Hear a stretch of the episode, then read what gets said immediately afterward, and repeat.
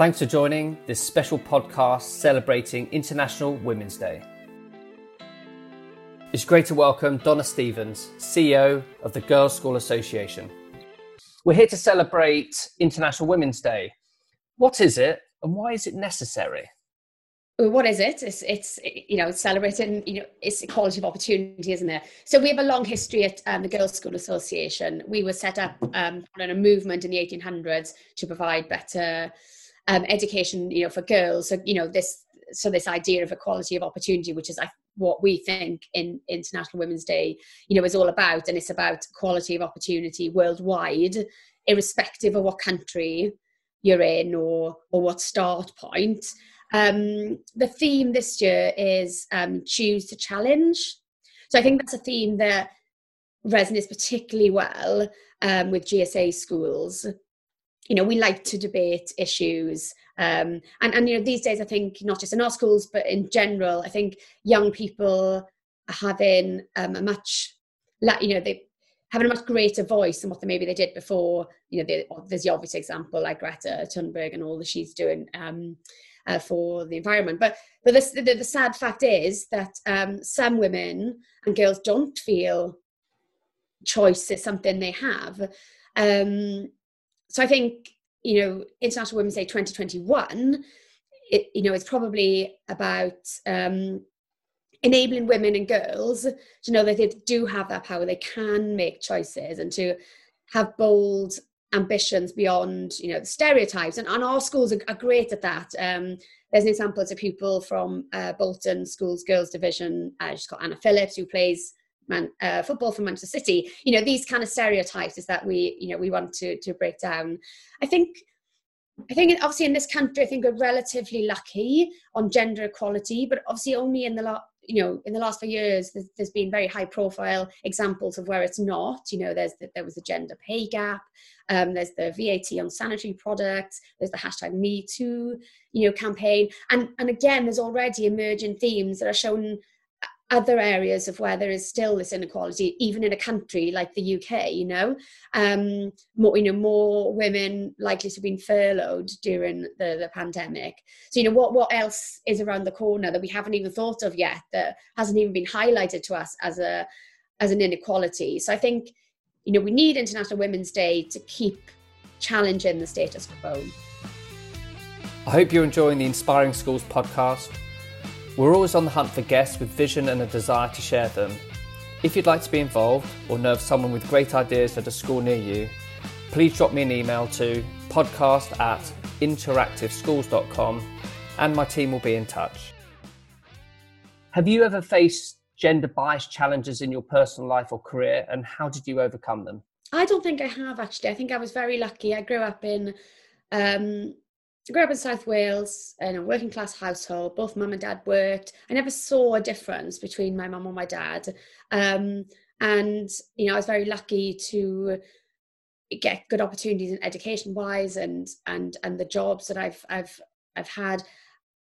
I personally don't feel like I've experienced that, but I know people who have. Um, and, you know, we see it obviously every day played out in more public um, cases. Yeah, I mean, particularly around gender bias and inequality, I think any any bias, and I think we it's it's a wider education, not just with with gender, um, but you know this this idea of unconscious bias that we already have again, whether it's through other diversity or ethnicity we, we need to be having those, those, those conversations and calling it out. You know, it's still very much in the press right now. Um, you know, where you know professional athletes um, are being absolutely um, abused online and through social media. Um, how um, are your member schools celebrating International Women's Day? So um, typically, it'd be in a variety of, of, of different ways, um, such as things like well, debates, panel discussions. Um, they might have guest speakers, you know, that are um, relevant. This year, one of our schools, uh, Portsmouth High School, their sixth form are doing um, sort of virtual panel discussion with a law firm where they're exploring, you know, challenge or challenging then inequality through the lens of um, entrepreneurship. Today is the day that you know schools are allowed to reopen, so we don't really know how many pupils are going to be back in school because we know that for some schools it's more difficult than others to have um, all pupils back at once versus some sort of um, phased um, approach. But something our schools have been doing over the last few months leading up to today um, is a lot of work in their local communities. Um, so things like um, food bank collections and laptop donations and things like that. And these are, you know, are all continuing. So in some ways, you know, it's fantastic to mark International Women's Day with our schools, you know, making these sort of positive differences in their community. And this obviously transcends gender. They're helping both female, you know, girls and and boy pupils. Um, is is there sometimes too much of a focus on on what girls are doing to raise the profile of equality? Shouldn't this be a wider um, kind of conversation? And you know, we need all the boys' schools, we need all the co-educational schools all round it together and going. You know, why is this important? So it's not just you know singly focused because obviously the you know you have um, members which are all girls' schools, so it's in your interest to, to obviously to promote and support it should we be doing more to ensure that the boys' schools um, and uh, you know more male focused industries are doing more to promote this day?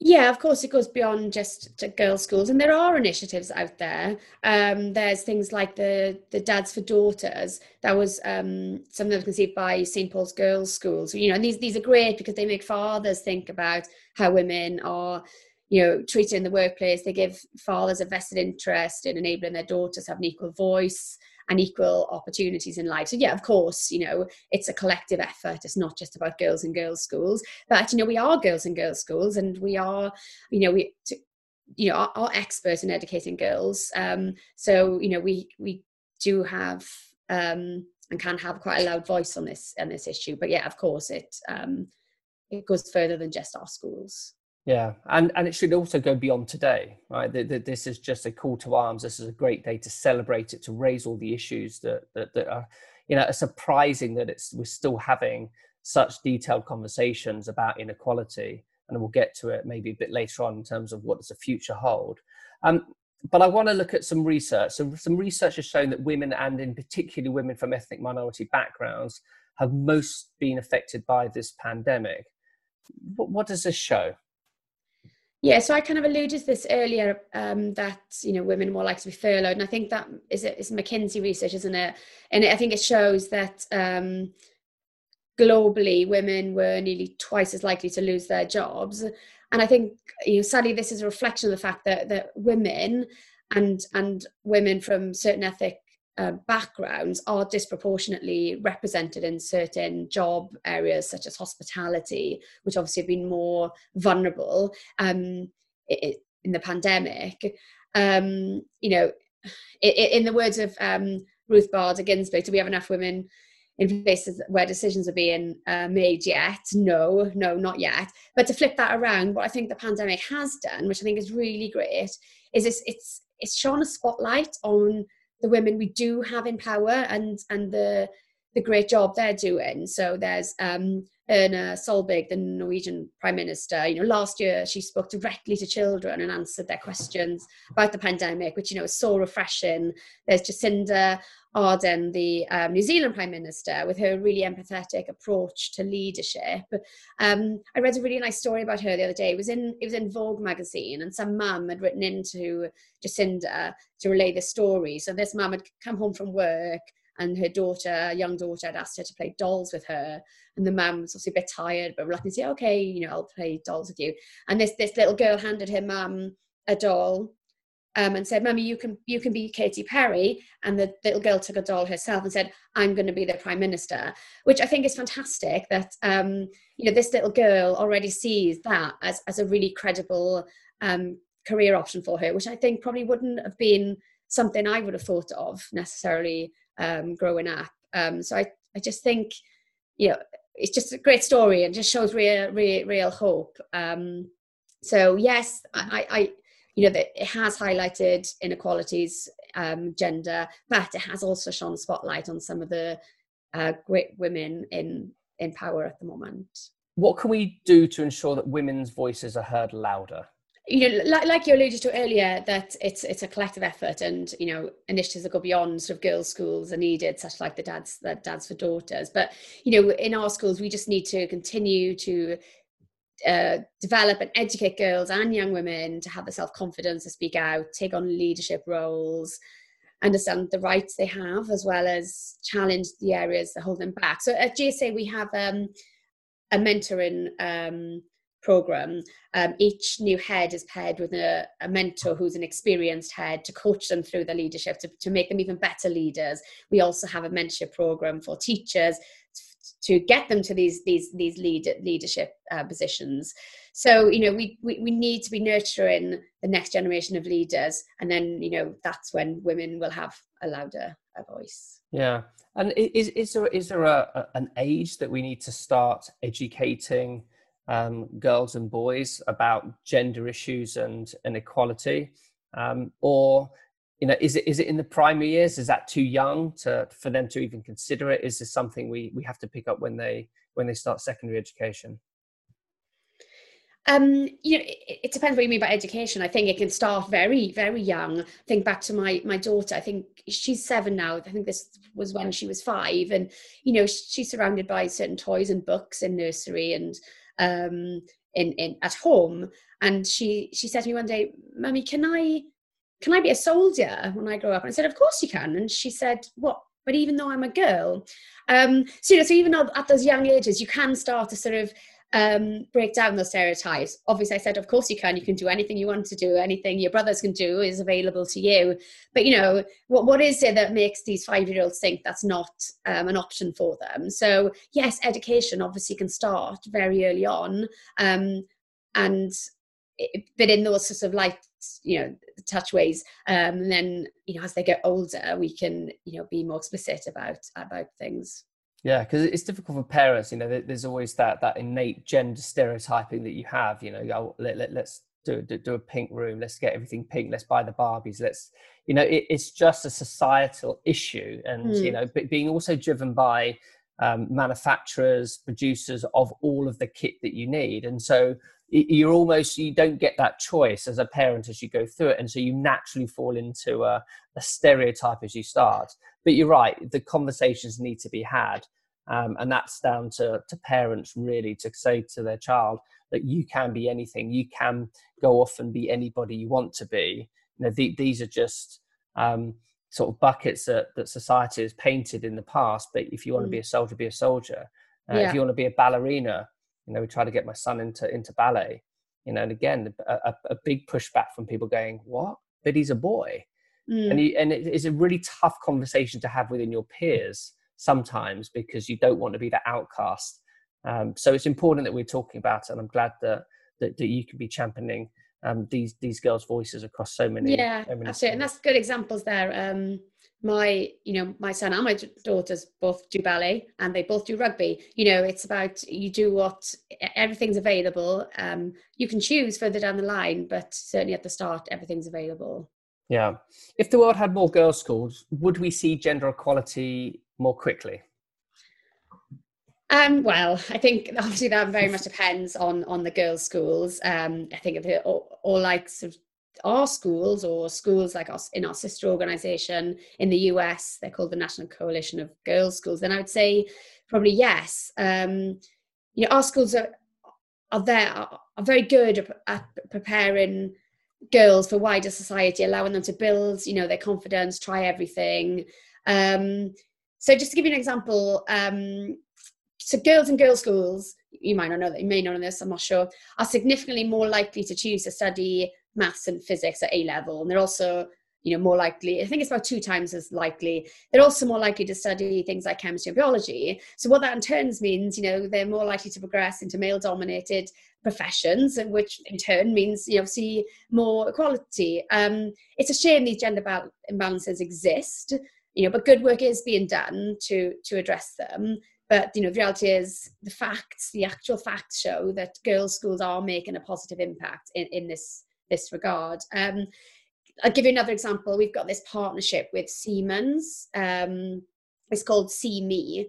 It's, it brings together girls from our schools, but other, other schools all over the country, both state and independent.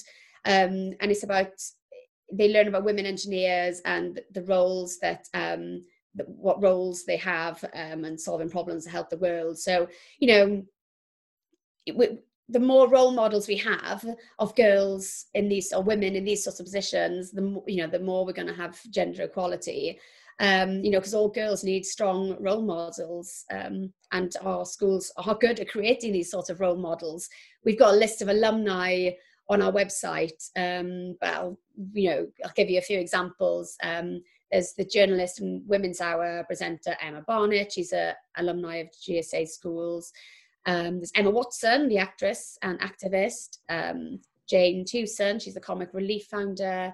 Um, the novelist uh, Monica Ali, she her, she wrote the book Brick Lane. I don't know if you know that. Um, the Nobel Peace Prize laureate um, Malala Yousafzai, um, astrophysicist Dame Jocelyn Bell Burnell. I, I could go on. We've got you know Olympic gold medalists. You know all it's about creating role models for the next generation. So whilst our schools are very good at um, signposting or girls into these sorts of careers and challenging stereotypes, we're creating role models for girls across the whole country. Yeah, I mean, and the role model stories are so important because people need to hold on to those as aspiration to go, okay, anything is possible. So the more stories that your member schools can be putting out about these um, women in such diverse careers, and again, in particularly male dominated industries um, that have always been a problem, I think it's great and it just amplifies the reason for us having this conversation today. Will we ever get to a point of gender equality? And if so, when? Well, that's a very difficult question. Um, I'd like, yes, I think I, you know, we will, and you know, we are all getting there, just at different um, speeds, aren't we? Um, equality around the world, that is a big, you know, question, and and the time frame. I think you'd need probably someone a lot more wise than me to answer that. Um, but you know, it it should it's an aspiration, and it should be an aspiration. It certainly is an aspiration for our our schools Wonderful. Donna, thanks ever so much for finding the time this morning to talk to me. Have a great International Women's Day. I'm really enjoying seeing all the content that's being shared across the world on social about the amazing things. So, we're going to remember the hashtags. The hashtag today, everybody, is hashtag choose to challenge. Go and support International Women's Day. You can connect with me on Twitter, Instagram, and via LinkedIn. Remember, keep inspiring schools. We need more future school thinking now.